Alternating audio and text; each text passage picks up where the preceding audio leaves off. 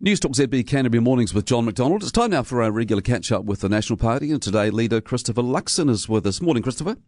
Morning, John. How are you today? Yeah, I'm great. Tell me, have you sent the Labour Party some bubbly yet to thank them for taking the spotlight off National? no, I haven't. Look, I mean, um, I've actually stayed well away because uh, I'm not going to pass any judgment on that situation. That is entirely for Labour and, and Jacinda Ardern to manage, and um, I think that's the way it should be. Well, if Gaurav Sharma had been one of your MPs, would you have suspended him like Labour has? Uh, again, I'm not really going to get into. I'm not going to disappoint you with my answer, but um, I just generally feel it's an issue for the Labour Party and just Jacinda Ardern to deal with, and so. Um, you know, I'm not party to the inner workings of the Labour Party. That's up for them to deal with, and um, you know, I focus on the National Party. So we joked about last week. Just, um, I do have a question. I gather on TV this morning you said that the details of the Sam Uffindell inquiry aren't going to be made public or, or are going to remain private. Can you explain why that is?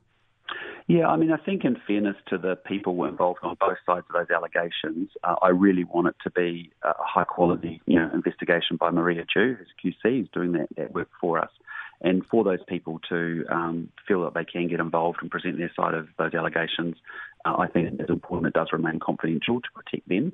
Um, but having said that, um, what you'll be, you know, I'll be very clear with the public about the outcome and, and the rationale for how we got to whatever outcome uh, it is. But I'm not sort of predetermining where that's all going, obviously, letting Maria uh, do her work over the next two weeks and then we'll, we'll take it from there. So is it the detail that isn't going to be made public or the, the final findings and recommendations that aren't going to be made public?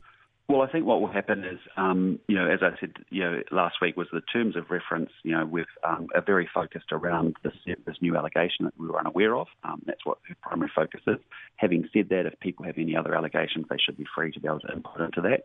Um, I imagine Maria will come forward with a set of findings, uh, and then I will digest that with the president, and then articulate sort of uh, the rationale for why we've got to the decision that we've got to. A survey this week by One News has found that most people don't think those on higher incomes should be getting a tax cut. 65% of those surveyed were against it. What's your reaction to that, given that tax cuts so far have been a major part of your policy for next election?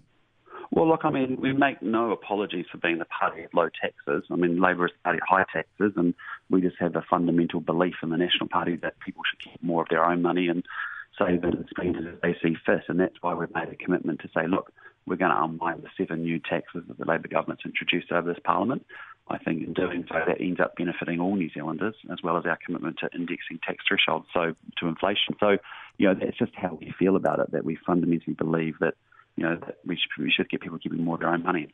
Unwind is quite an anodyne term, isn't it? I mean, what, what do you mean? Well, I just mean it's it's things. To be honest, John, like you know, up here in Auckland, there's the Auckland Regional Fuel Tax, there's the Ute Tax that's been passed through. You've got a mortgage interest um, tax, you know, tax deductibility for tenants and landlords. We'd unwind that. Uh, we'd unwind the Brightline extension that happened. Um, we've obviously got 39% top tax rate.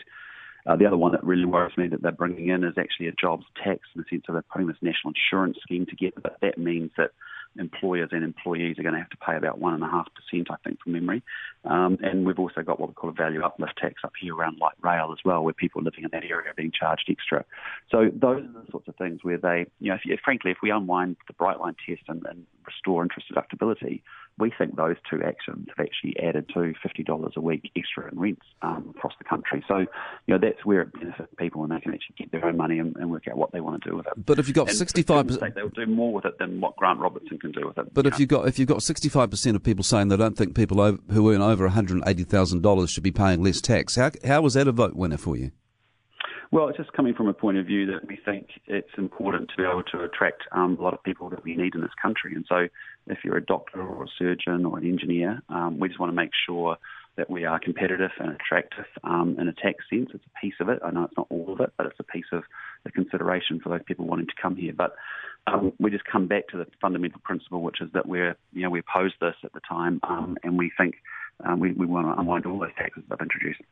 How concerned are you about the prospect of people with extremist views getting into local body politics and into Parliament? It's, it's, it's come into view in the last 24 hours with uh, the issue here in Christchurch of a white supremacist trying to get onto the board of a local uh, high school. Uh, also, issues with the Voices for Freedom uh, aligned people standing in local councils, and then the likes of Brian Tamaki, you know, with aspirations for Parliament. How concerned are you about that? Well, I think what's really important is that all of that's in the public domain, right? And I think, you know, if there's been previous convictions and all of that sort of thing, that should be really transparent and available for all the voters to see uh, in those in those elections, whether they be school boards or whether they be local government or central government for that matter. So, um, you know, um, I think that's the most important thing so that voters can make the most informed decision. Clearly, I wouldn't be supporting uh, the white supremacist individual that's running, uh, I think, for a school board down there. But um, you know, that's that's I think important that all of that information is just available so people can make their own assessment about that. Is there a place in Parliament for the Voices for Freedom? Look, I just can't see them getting in, to be honest with you. And I know, um, you know, there'll be, yeah, I just can't see them making it, to be honest. Um, and for us, at our point of view, we're just sort of looking at, you know, we're not sort of getting into coalition arrangements. We're just really focusing on trying to make sure every quarter we're doing our job as a national party and, and bringing the party back and making it competitive and, and, and get people to see that we can be an alternative government waiting and we are one. Just on that subject or the topic of, of coalitions, it's been suggested in the past 24 hours that perhaps National and Labour could form a grand coalition to try and squeeze these extremists out. What do you make of that? We just fundamentally disagree with the direction that Labour is taking in New Zealand. I just think it's going in the wrong direction, and we've got a government that just cannot get things done. So I'd really struggle to see that happening, to be honest with you. I think that's a, a long shot. Not a grand idea, Christopher. No, I don't think so, John.